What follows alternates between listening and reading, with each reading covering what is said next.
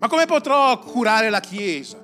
Come potrò servire il Signore? Come potrò testimoniare? Come potrò essere integro? Come potrò resistere alla tentazione? Come potrò fare la differenza in questa generazione? Beh, fratelli e sorelle, tutte queste paure alcune volte colpiscono la vita, il cuore, la mente di tutti coloro che conoscono il Signore e quindi colpiscono anche te. Quindi non ti devi pensare che quello che pensi alcune volte gli altri non lo pensano. No, sono solo io che ho paura di predicare il Vangelo, qualcuno dice.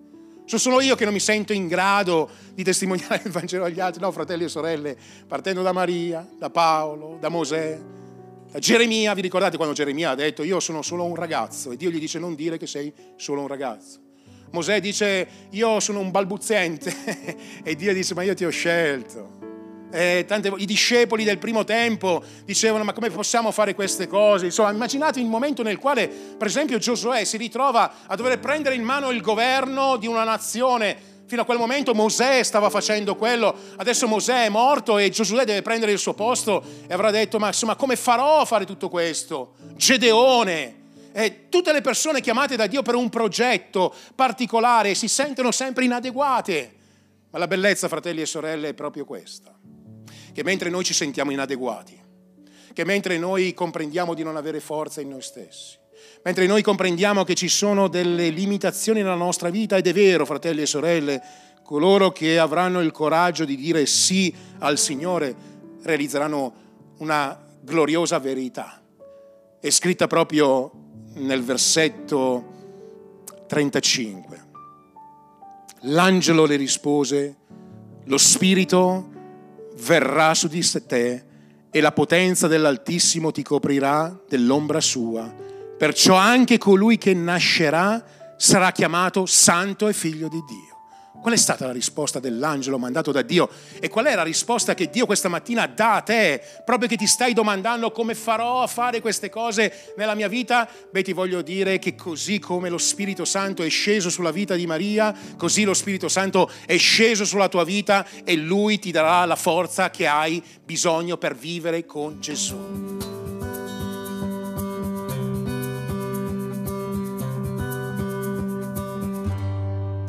Amen. Voglio condividere con voi un messaggio questa mattina che è molto semplice, che si ritrova nel Vangelo di Luca, tra l'altro il mese di dicembre, per quanto riguarda il mondo diciamo, secolare ma anche religioso in senso generale, si ricorda eh, la nascita di Gesù, anche se sappiamo, poi lo parleremo anche più avanti, che sicuramente non è esattamente il 25 di dicembre quando Gesù è nato, ma eh, penso che sia buono comunque eh, utilizzare ogni opportunità per parlare di quello che è la venuta di Gesù nel mondo e, e non lo farò questa mattina, ma dico questo semplicemente perché questo testo che leggeremo è quello che viene stabilito come annunciazione della nascita di Gesù sostanzialmente. E nel Vangelo di Luca viene registrata al capitolo 1 dal versetto 26 questa verità biblica dove è scritto che al sesto mese l'angelo Gabriele le fu mandato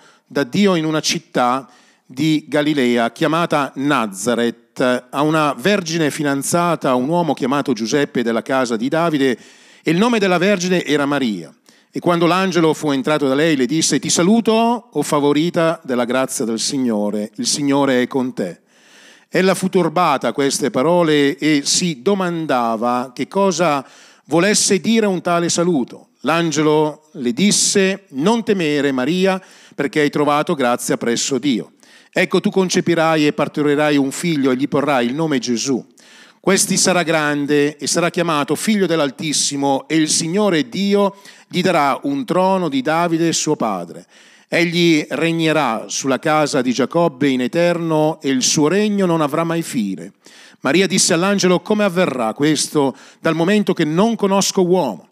E l'angelo le rispose, lo Spirito Santo verrà su di te, la potenza dell'Altissimo ti coprirà e l'ombra sua, perciò anche colui che nascerà sarà chiamato Santo Figlio di Dio. Ecco Elisabetta, tua parente, ha concepito anche lei un figlio nella sua vecchiaia e questo è il sesto mese per lei che era chiamata sterile, sterile, poiché nessuna parola di Dio rimarrà inefficace. Maria disse, ecco, io sono la serva del Signore, mi sia fatto secondo la sua parola. E l'angelo del Signore la lasciò. Questa parola è una parola molto forte, mandata da Dio attraverso un angelo. Chi è un angelo? È un messaggero mandato da Dio. In questo caso questo angelo è un angelo spirituale, proprio un angelo che viene mandato da Dio per eh, annunciare qualcosa a Maria. E vedete, molto spesso nella nostra vita spirituale noi eh, viviamo nei momenti nei quali Dio ci vuole annunciare qualcosa, vuole trasferire alla nostra vita qualcosa di particolare, una parola, una promessa, un'indicazione. E tutto questo lui lo fa attraverso i suoi messaggeri. Oggi, grazie a Dio, abbiamo la parola di Dio che è nelle nostre mani, è il messaggio più sicuro, la parola profetica più sicura che noi possiamo ricevere, ma allo stesso tempo abbiamo anche l'annuncio della predicazione della parola di Dio che ascoltiamo ogni mercoledì, ogni domenica, insomma ascoltiamo dei messaggi che ci provengono dalla parola di Dio. E tutto quello che Dio vuole per noi eh, richiede un intervento di Dio. Insomma, dobbiamo sapere che Dio ha scelto cose per noi che sono al di là delle nostre capacità. C'è qualcuno che vuole dire amen a questa affermazione? Perché tutto quello che Dio ci chiama a fare va al di là delle nostre capacità. Pensate semplicemente eh, la responsabilità che abbiamo come cristiani di poter testimoniare della grazia di Dio alle altre persone. Alcune volte le persone dicono, dice pastore, ma io predico il Vangelo e sembra che le persone non ascoltino e io incoraggio le persone a dire, guarda, continua a seminare la parola di Dio, continua a gettare il tuo pane sulle acque, continua a fare la tua parte perché la conversione delle persone non dipende tanto da quello che noi siamo, da quello che noi facciamo, ma solo Dio può aprire il cuore della vita delle persone. La nostra responsabilità è quella di seminare la parola di Dio Dio è colui che va al di là delle nostre incapacità e rende possibile quello che per noi è impossibile. La conversione di un'anima è, la, è, è l'esperienza più gloriosa che una persona possa sperimentare. E allora vedete, tutto quello che vediamo in questo testo, per esempio partendo proprio dal versetto 28, e che ci fa comprendere che ogni promessa, ogni azione di Dio è fondata sulla grazia di Dio. Siete d'accordo con me, fratelli e sorelle?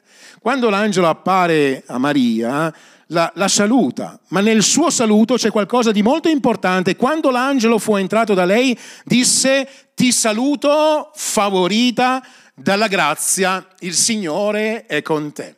Io questa mattina vorrei che tu possa realizzare insieme a me che se sei qui che stai ascoltando la parola di Dio, sei qui che stai ascoltando il messaggio del Vangelo e Dio ti sta mettendo nel cuore di fare qualcosa per il suo regno, per la sua grazia, per la sua misericordia, tutto quello che stai ricevendo è un atto della sua grazia. Tutto quello che hai ricevuto fino a questo momento non è perché te lo meriti più degli altri non è perché ti sforzi più degli altri, ma perché la grazia di Dio ti è stata rivolta. Maria è stata scelta da Dio perché è stata favorita dalla grazia e il Signore era con lei proprio perché la grazia l'aveva ricevuto. Ora, quanti di noi questa mattina potrebbero dire che Dio è con noi? C'è qualcuno che può dire Dio è con me? E, e, dire Dio con noi è, è, un'affermazione molto forte, ma come Dio è con noi? Qualcuno potrebbe dire, ma insomma queste persone sono un po' anche un po' presuntuose a pensare che Dio sia con loro. Perché mai Dio dovrebbe essere con noi? Perché mai Dio ci dovrebbe benedire? Perché mai Dio dovrebbe far crescere le chiese? Perché mai Dio dovrebbe provvedere per quello di cui abbiamo bisogno affinché la testimonianza possa continuare? Perché mai dovremmo Utilizzo questa parola, ma comprendete bene quello che sto dicendo. Prosperare spiritualmente, eh, perché dovremmo fare, ottenere tutto questo se non fosse per la grazia di Dio? Se non fosse perché Dio ci ama profondamente, se non fosse perché Gesù è stato mandato per noi, se non fosse perché mentre eravamo lontani da Dio, il Signore è venuto nella nostra vita e si è presentato. C'è qualcuno che potrebbe dire questa mattina, quando hai conosciuto il Signore, o meglio, quando Dio ti ha eh, incontrato, eh, qual era la tua condizione? Eri più bravo degli altri? Eravamo più santi degli altri? Avevamo più buoni pensieri di altre persone? Eh, avevamo sentimenti migliori di, altre, di altra gente? Eh, vivevamo una vita di integrità migliori degli altri, allora Dio si è presentato e ci ha detto io ti ho scelto per poter fare questa cosa, avevamo più intelligenza degli altri, più cultura degli altri, conoscevamo la Bibbia meglio degli altri. Quando siamo venuti al Signore noi della Bibbia sapevamo solo che era, che era un libro, almeno io sapevo solo che era un libro e che aveva una copertina chiusa perché era la casa mia appoggiata insieme a altri libri, ma Dio mi ha favorito con la sua grazia. Dio ti ha favorito con la sua grazia, sei entrato nel regno di Dio, nella grazia di Dio, non perché lo meriti, ma perché anche tu, come Maria, sei stata favorita dalla grazia di Dio sei stata favorita, insomma è arrivato il momento nel quale eri al buio spiritualmente, sì avevi sentito parlare di Gesù, ma il tuo cuore non bramava per lui. E a un certo punto si è accesa la luce, non perché sei intelligente, non perché è una rivelazione maggiore, ma perché semplicemente la grazia di Dio ti ha raggiunto. E questa grazia è quella che ci permette di dire ancora questa mattina che il Signore è con noi. Ed è proprio questa grazia che ci permette ancora questa mattina di dire che colui che ha iniziato un'opera buona nella nostra vita la porterà a compimento. Quanti di noi quest'anno hanno fatto almeno un errore nella propria vita? Qualcuno ha fatto un errore, cioè, una scelta sbagliata, un comportamento sbagliato qualcosa che non dovevi vedere e hai visto, qualcosa che non dovevi dire l'hai detto, qualcosa che non dovevi ascoltare l'hai ascoltato, qualcosa che magari non avresti dovuto fare, una strada che dovresti dovuto percorrere e hai percorso, un'offesa verso una persona, un'offesa verso un uomo di Dio, magari un'offesa verso le persone che sono intorno a te e tu stai lì, guardi magari e capisci di aver fatto delle cose sbagliate, ma fratelli e sorelle, noi siamo ancora qui questa mattina e siamo ancora qui soltanto perché la grazia di Dio ci è stata rivolta, soltanto perché Dio non ci retribuisce secondo le nostre trasgressioni, ma Dio usa ancora misericordia le sue compassioni si rinnovano ogni giorno e questo è il fondamento di quello che è avvenuto nella vita di Maria e questo è il fondamento di quello che è avvenuto nella vita di Giuseppe e questo è il fondamento nella vita di tutti coloro che credono nel Signore. Perché? Perché Dio ha un progetto meraviglioso. Quando eh, quest'angelo si presenta a Maria, non si presenta semplicemente per parlargli di qualcosa di carattere materiale, perché vedete fratelli e sorelle, il Vangelo non serve semplicemente per provvedere ai nostri bisogni materiali.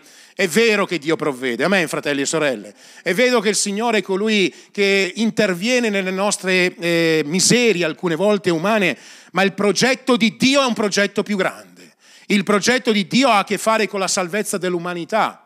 Il progetto di Dio per Maria non riguardava semplicemente la benedizione materiale per la vita di Maria, ma il progetto di Dio era un progetto glorioso, avrebbe generato qualcosa nel cuore e nel grembo di Maria che sarebbe diventato il Salvatore del mondo. E questo non riguardava una vita semplicemente terrena. Vedete, quando Dio ha parlato a Maria, ha rovinato la vita di Maria. Dice, che stai dicendo, pastore? Sì, l'ha chiamata a fare una cosa che l'avrebbe messo in grande difficoltà. Perché noi tutti oggi diciamo lo Spirito Santo è sceso su di lei e colui che è nato in lei era prodotto dallo Spirito Santo, ma vi voglio portare con me in quella città di Nazareth, quando è stata annunciata la nascita di Gesù. E Maria ha incominciato a crescere, non perché ingrassava come noi ingrassiamo, ma cresceva perché nel suo grembo c'era qualcuno, c'era il figlio di Dio. C'era colui che sarebbe stato chiamato il Santo, il Dio Altissimo, colui che avrebbe instaurato un regno che non avrebbe mai avuto fine. Ma fratelli e sorelle, provate a immaginare tutte le persone che guardavano Maria, come la guardavano? Sapevano che non era sposata, sapeva che, che era sposata, eh, non era ancora sposata con Giuseppe, scritto che era fidanzata in quel momento con Giuseppe. E quando Maria cresceva la pancia, che cosa, cosa pensavano le persone? Eh, Maria è incinta. E nessuno avrebbe mai creduto, e nessuno credeva che questo sarebbe avvenuto attraverso l'opera sovrannaturale. Quindi Maria ha dovuto attraversare dei momenti di denigrinazione della gente. La gente parlava male di Maria, la gente parlava male di Giuseppe, la gente parlava male perché? Perché erano persone che stavano entrando in un progetto di Dio. Allora, umanamente parlando, se volete guardare, Maria non è che ha fatto il bingo della vita.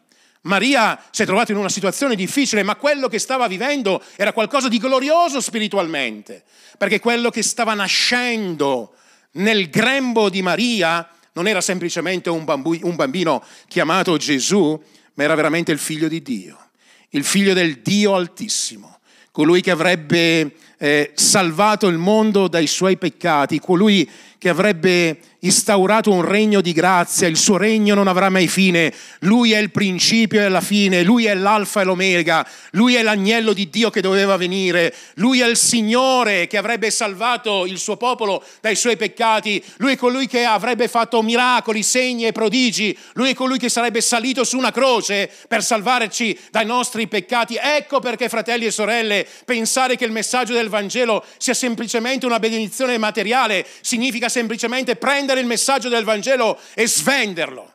Ma noi dobbiamo realizzare, fratelli e sorelle, che quello che dobbiamo realizzare è una salvezza più grande, è quello che Gesù ha fatto per noi, è l'opera meravigliosa di quello che Lui ha fatto per noi sulla croce. Ed è bellissimo vedere che questa donna, insieme a Giuseppe, prendono la loro croce e seguono Gesù. Prendono la loro croce e camminano con il Signore e accettano alcune volte incomprensioni, parole dette su di loro. Perché? Perché sapevano che quello che stavano facendo avrebbe portato salvezza al mondo. Non era chiaro per loro, al punto tale che Maria a un certo punto dice una cosa, quella cosa che forse anche tu hai detto, anch'io ho detto nei nostri momenti di sconforto, quando sentiamo che Dio in qualche modo ci sta chiamando a fare qualcosa. Maria dice una cosa che è esattamente quello che tu dici. Alcune volte fratelli e sorelle vengono da me e dicono, cioè pastore, ma io non, non me la sento di fare questa cosa, non sono in grado di fare questa cosa, non so predicare il messaggio del Vangelo come tu predichi il messaggio del Vangelo, non so testimoniare come altri testimoniano, non ho capacità. Maria esattamente stava dicendo quello che noi diciamo quando Dio ci chiama a fare delle cose che sono sempre più grandi di noi. Siete d'accordo con me? Come farò a testimoniare del messaggio del Vangelo all'interno del mio posto di lavoro? Come parlerò di Gesù a quella persona? Come rimarrò, per esempio, fermo nei momenti difficili che stanno per avvenire? Ce la farò? E Maria a un certo punto dice una cosa molto bella, molto forte. Forse questa mattina anche tu ti sentirai più vicino a Maria nel senso umano del termine, no? Maria disse all'angelo, dice, ma, ma come avverrà tutto questo? Perché Maria sapeva di non conoscere e la parola conoscere uomo non, non significava avere un, una, una conoscenza normale, ma la conoscenza di un uomo, così come è scritto nella Bibbia, è avere un rapporto sessuale con un uomo. Diceva, come avverrà tutto questo? Io non conosco uomo, sì, ho Giuseppe, ma il fidanzato, e al tempo come oggi, per i cristiani, in questo caso per gli ebrei, era importante mantenersi senza rapporti eh, sessuali fino al giorno del matrimonio, e quindi lui dice, ma, ma come avverrà tutto questo? Immaginatevi questa ragazza che riceve questa visitazione e dice, ma come, come avverrà? No, facciamo, come avverrà tutto questo? Come avverrà tutto questo, visto che io non conosco uomo? E vedete, queste sono un po' le cose che noi diciamo, fratelli e sorelle, non è vero? Cioè, ma come farò a fare questa cosa? Ma come potrò curare la Chiesa? Come potrò servire il Signore? Come potrò testimoniare? Come potrò essere integro? Come potrò resistere alla tentazione? Come potrò fare la differenza in questa generazione? Beh, fratelli e sorelle, tutte queste paure alcune volte colpiscono la vita, il cuore, la mente di tutti coloro che conoscono il Signore e quindi colpiscono anche te. Quindi non ti devi pensare che quello che pensi alcune volte gli altri non lo pensano. No, sono solo io che ho paura di predicare il Vangelo, qualcuno dice. Sono solo io che non mi sento in grado di testimoniare il Vangelo agli altri. No, fratelli e sorelle, partendo da Maria, da Paolo, da Mosè, Geremia, vi ricordate quando Geremia ha detto io sono solo un ragazzo e Dio gli dice non dire che sei solo un ragazzo. Mosè dice io sono un balbuziente e Dio dice ma io ti ho scelto. Eh, tante, I discepoli del primo tempo dicevano ma come possiamo fare queste cose? Insomma, immaginate il momento nel quale, per esempio, Giosuè si ritrova a dover prendere in mano il governo di una nazione Fino a quel momento Mosè stava facendo quello, adesso Mosè è morto e Giosuè deve prendere il suo posto e avrà detto, ma insomma come farò a fare tutto questo? Gedeone, e tutte le persone chiamate da Dio per un progetto particolare si sentono sempre inadeguate. Ma la bellezza, fratelli e sorelle, è proprio questa, che mentre noi ci sentiamo inadeguati, che mentre noi comprendiamo di non avere forza in noi stessi, mentre noi comprendiamo che ci sono delle limitazioni nella nostra vita, ed è vero, fratelli e sorelle, coloro che avranno il coraggio di dire sì al Signore realizzeranno una gloriosa verità. È scritta proprio nel versetto 35. L'angelo le rispose, lo Spirito verrà su di te e la potenza dell'Altissimo ti coprirà dell'ombra sua. Perciò anche colui che nascerà sarà chiamato santo e figlio di Dio. Qual è stata la risposta dell'angelo mandato da Dio? E qual è la risposta che Dio questa mattina dà a te? Proprio che ti stai domandando come farò a fare queste cose nella mia vita? Beh, ti voglio dire che così come lo Spirito Santo è sceso sulla vita di Maria, così lo Spirito Santo è sceso sulla tua vita e lui ti darà la forza che hai bisogno per vivere con Gesù. Come potremo vivere una vita eh, ferma nelle vie di Dio? Come potrò dire no a un compromesso e seguire Gesù? Se saremo con il Signore, lo Spirito Santo scenderà su di noi. Se vorremmo veramente fare la volontà di Dio, Dio ci darà la forza il coraggio. Come potrò dire a quella persona che non voglio stare più con lui o con lei semplicemente perché so che non è nella volontà di Dio? Beh, umanamente è impossibile. Non troverai la forza, non troverai il coraggio, non troverai le parole giuste, ma se lo Spirito Santo è nella tua vita, incomincerai a realizzare una forza che non hai mai realizzato e avrai il coraggio di fare la scelta giusta perché lo Spirito Santo è su di te. Dove hanno trovato la forza, fratelli e sorelle, quei fratelli del primo secolo che sono stati buttati letteralmente davanti ai leoni? C'è qualcuno di noi, compreso io che sto parlando, che potrebbe dire adesso io non avrei nessun problema a scendere nell'arena e farmi mangiare da un leone per Gesù. C'è qualcuno di noi che avrebbe il coraggio di dire una cosa di questa? Venite qui e testimoniate. Io scendo dal pulpito e predicate voi. Perché non credo che nessuno, neanche io, non so se avrei il coraggio, neanche io non so se avrei la forza, neanche io non so se in quel momento magari direi, vabbè, insomma, troviamo un altro modo per, per, per, per servire il Signore, ma ci sono state persone che sono state gettate letteralmente nelle arene, sbranati dai leoni e la storia ci testimonia che non solo sono entrati in queste arene, ma addirittura cantavano al Signore. Chi gli ha dato la forza, fratelli e sorelle, se non lo Spirito di Dio che è sceso nella vita di quelle persone? È una realtà. Chi ci ha dato il coraggio di fare delle scelte per Dio? Chi ha chiuso i nostri occhi e ci ha spostato da un posto a un altro posto quando non c'era niente, se non fosse la grazia di Dio, la misericordia di Dio, è lo Spirito di Dio che vive nella nostra vita. Vedete, fratelli e sorelle, arrivano dei momenti nei quali molti di noi, soprattutto in questo tempo particolare nel quale stiamo vivendo, la gente si domanda eh, se ti dico delle cose da parte di Dio, prendile da parte di Dio. Ti stai domandando come farò, riuscirò a stare in piedi nei momenti difficili perché quello che stiamo vedendo e che continuiamo a vedere sarà sempre più stringente. E non sto dicendo semplicemente che qualcosa che già stiamo vivendo al pieno della sua forza, ma ci stiamo introducendo sempre di più in quegli scenari che alcune volte la Bibbia ci parla. E, e noi diciamo, chissà se ce la farò, fratelli e sorelle, non sarà per la vostra forza, non sarà per la nostra forza, ma se staremo vicini al Signore, lo Spirito Santo scenderà su di noi e quello che avverrà avverrà qualcosa di glorioso, incomincerai a vedere le cose in una prospettiva diversa e troverai il coraggio di fare le cose giuste. Coloro che conoscono il loro Dio negli ultimi tempi mostreranno fermezza, dice Daniele, e agiranno in accordo della volontà di Dio. E allora, fratelli e sorelle, questa mattina noi dobbiamo ricordarci che siamo stati chiamati dalla grazia di Dio Dobbiamo ricordarci che Dio ci ha chiamato a un progetto glorioso che non riguarda solo i pani e i pesci, ma che riguarda il suo progetto, la salvezza delle anime. Alza un po' il tuo sguardo e realizza che alcune volte Dio ti chiama a fare delle scelte che umanamente parlando non sono scelte sempre così eh, accettevoli, ma dietro quella scelta, in quella scelta c'è qualcosa di più glorioso, c'è la salvezza di altre anime, di altre persone ed è per questo che questo progetto è un progetto di Dio.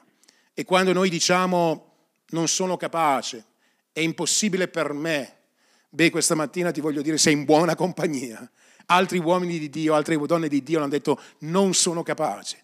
Ma questo non ti deve fermare perché Dio interverrà nella tua vita e per mezzo dell'opera dello Spirito Santo incomincerai a vedere cose maggiori nella tua vita. La tua vita sarà trasformata e cambiata e tu le realizzerai quello che mai hai realizzato nella tua vita perché perché Dio è fedele. Sto per concludere, ma Dio è fedele. C'è qualcuno che vuole dire che Dio è fedele questa mattina? Dio è fedele. Infatti, guardate la forza di questo versetto. Io Ho letto tante volte questo verso, ma tutte le volte che lo leggo mi parla della forza di Dio, della fedeltà di Dio. Eh, l'angelo dice tutto questo avverrà, è avvenuto anche in Elisabetta perché? Poiché nessuna parola di Dio rimane inefficace. È una forza. È una forza questo versetto, perché vedete, alcune volte le persone guardano la parola di Dio e dicono ma che cos'è questa parola? Ma insomma è un libro, è un libro fatto di carta, è un libro che contiene delle parole. È un libro che contiene dei salmi, è un libro che contiene eh, parole di uomini che altri uomini poi hanno detto che è la parola di Dio. Ma vedete, l'opera straordinaria di questo libro è che la parola di Dio, nessuna di queste parole rimarrà inefficace, cadrà a terra. Quante profezie della Bibbia sono state adempiute? Tantissime, fratelli e sorelle. Se noi potessimo semplicemente studiare le promesse della parola di Dio, ci accorgeremmo che la, una grande parte di queste promesse è stata adempiuta profeticamente per i nostri tempi e quello che manca ad adempiersi si adempierà fedelmente. Sapete perché? Perché nessuna parola di Dio rimarrà inefficace. Mi piace utilizzare un'altra parola, nessuna parola di Dio cadrà a terra senza aver fatto quello che Lui ha stabilito. Quando gli uomini ti dicono una cosa, alcune volte le loro parole cadono a terra. E c'è un detto, soprattutto in alcune parti del mondo, d'Italia, che dice che le parole le porta via il vento. No, perché alcune volte, quante parole si dicono, quante promesse si fanno, quante cose dicono, non ti preoccupare, io sarò sempre con te. Cioè, svaniscono, le porta via il vento, no, le porta via il vento. Ma quando Dio dice una cosa, quando il Signore dice qualcosa, quando Dio parla profondamente alla nostra vita, la Bibbia dice che Dio manda la sua parola e vigila sulla sua parola. Non è forse bella questa cosa? C'è una potenza nella parola di Dio. Quanta fedeltà nella, nella parola di Dio. Quanta fedeltà in Dio. Ed è per questo, fratelli e sorelle, che anche se alcune volte suona magari ridondante ricordarci alcune cose, io continuo a proclamare una verità fondamentale. Colui che ha iniziato un'opera buona in voi la porterà a compimento fino a quando? Fino al giorno di Cristo Gesù perché non è la tua fedeltà che ti porta avanti, anche se devi essere fedele a Dio, è la fedeltà di Dio che ti sta sostenendo. Quanti di noi possono dire sono in piedi oggi per la fedeltà di Dio? C'è qualcuno che vuole dire io sono in piedi oggi per la fedeltà di Dio? Perché se fosse stato per la mia fedeltà alcune volte sono stato infedele, ma Dio è venuto e mi ha, mi ha rialzato, gloria a Dio per questo. Quante volte, fratelli e sorelle, siamo caduti miseramente, abbiamo fatto delle scelte sbagliate, non abbiamo messo le priorità su Dio veramente, ma questa mattina siamo qui perché? Perché Dio ha avuto misericordia di noi. Ora, fratelli e sorelle, noi siamo chiamati ad essere fedeli a Dio. Noi siamo chiamati a camminare nella volontà di Dio, nei comandamenti di Dio, se vogliamo vivere una vita piena nel Signore. Ma sto semplicemente dicendo che se siamo qui e possiamo proclamare il nostro Ebenezer, è perché Dio è stato più fedele con noi di quello che noi siamo stati fedeli con Lui. Perché nessuna della sua parola cadrà inefficace. E quello che è di bello, che dovrebbe essere quello che noi facciamo, e concludo, è la risposta che Maria dà davanti a tutto questo, perché davanti alla visitazione dell'angelo, davanti a questo progetto glorioso, davanti a questa impossibilità dell'uomo, ma la possibilità di Dio attraverso l'opera potente e preziosa dello Spirito Santo, davanti a questa fedeltà della parola di Dio, nessuna delle sue parole rimarrà inefficace. Maria, scaldata da questa verità, si è arresa al Signore e ha detto, ecco, sia fatta secondo la tua parola. E questo è quello che ci permette di arrenderci a Dio, perché senza arrendersi a Dio noi non potremo mai accettare pienamente il messaggio del Vangelo. Vedete, quando predico il messaggio del Vangelo, ma chiunque predica il messaggio del Vangelo, saprà sempre che ci sarà un conflitto. Anche questa mattina c'è un conflitto in questa sala. Ed è un conflitto tra coloro che vogliono accettare il messaggio del Vangelo e coloro che non vogliono accettare il messaggio del Vangelo. È la stessa cosa che avviene ogni volta. Avviene che la parola viene predicata, Gesù predicava. C'è qualche predicatore più bravo di Gesù? Anche Spurgeon era il principe dei predicatori, ma io dico se, Spurgeon era il principe dei predicatori, Gesù era il re dei predicatori. C'era qualcuno che faceva i miracoli più potenti di Gesù. C'era qualcuno che era più integro di Gesù. Eh, nessuno si è equiparato. Ma Gesù andava in alcuni villaggi e da alcune persone e il messaggio del Vangelo veniva accolto. La gente si ravvedeva dei propri peccati e accettava Gesù come Salvatore e Signore. Ma lo stesso Gesù, con la stessa parola, con la stessa unzione, con la stessa autorità, con la stessa integrità, andava da altre persone e queste persone rifiutavano il messaggio del Vangelo completamente perché addirittura si arrabbiavano con Gesù. Gesù stava antipatico ad alcune persone, sapete? cioè Gesù mi è proprio antipatico quello. Quando predica mi dà un fastidio, mi dà un fastidio. Se non la smette adesso, me ne vado. Perché c'era qualcosa nelle parole di Gesù che voleva portare quella, le persone a lui completamente. Mi ricordo tanti anni fa, mia moglie può testimoniare di questa cosa, non farò i nomi dei pastori che predicavano, ma eh, mia moglie era all'inizio della fede e quando veniva un pastore che predicava, aveva un modo di predicare che a lei gli dava un fastidio. Perché gli dava un fastidio? Perché andava proprio a mettere, cioè diceva proprio, andava proprio lì, dove lei non voleva. Andava a toccare delle cose che lei non voleva sentire dire, ma non si sarebbe mai convertita se non avesse ascoltato una parola accomodante ma proprio è stata la grazia di Dio a scomodare la vita di mia moglie, a scomodare la nostra vita e poterci portare davanti a una resa. Ecco, sia fatto di me secondo la tua parola. C'è qualcuno che questa mattina vuole dire, Signore, io mi arrendo. C'è qualcuno che questa mattina davanti a tanto amore, davanti a tanta grazia, davanti a tanta fedeltà, davanti a tanto l'intervento di Dio questa mattina vuole dire, Signore, io so che tu hai il meglio per me. Io so che il tuo progetto è migliore del mio progetto. Io so che il tuo sogno è il migliore del mio sogno. C'è qualcuno che vuole dire amen questa mattina? Non è così? Io so che tu vedi più, là, più, in là di me, no? Tu vedi al di là di quello che io vedo. Io vedo qua nel mio naso, alcune volte diciamo, io so come devo scegliere, so quello che devo fare, so quello, come mi devo comportare. Fratelli e sorelle, forse è il caso che smettiamo di dire queste cose e incominciamo a dire, Signore, scegli tu per me guida tu i miei passi. Ecco perché alcune volte mi sentite dire, fratelli e sorelle, io non voglio forzare perfettamente nulla, Signore, guida i nostri passi, facci fare le tue scelte, perché io posso pensare di fare una scelta giusta e, e, magari luccicante in alcuni casi, ma poi magari faccio una scelta sbagliata perché Dio vede al di là, vede quello che c'è dietro queste cose, vede i pericoli che ci sono di queste cose e noi dobbiamo fare solo una cosa nella nostra vita, fratelli e sorelle, dobbiamo imparare ad arrenderci a Dio. Signore, qual è il lavoro che vuoi che io faccia? È, è sbagliato pregare così? Signore, qual è, qual è la persona che vuoi che io possa sposare? È sbagliato pregare così?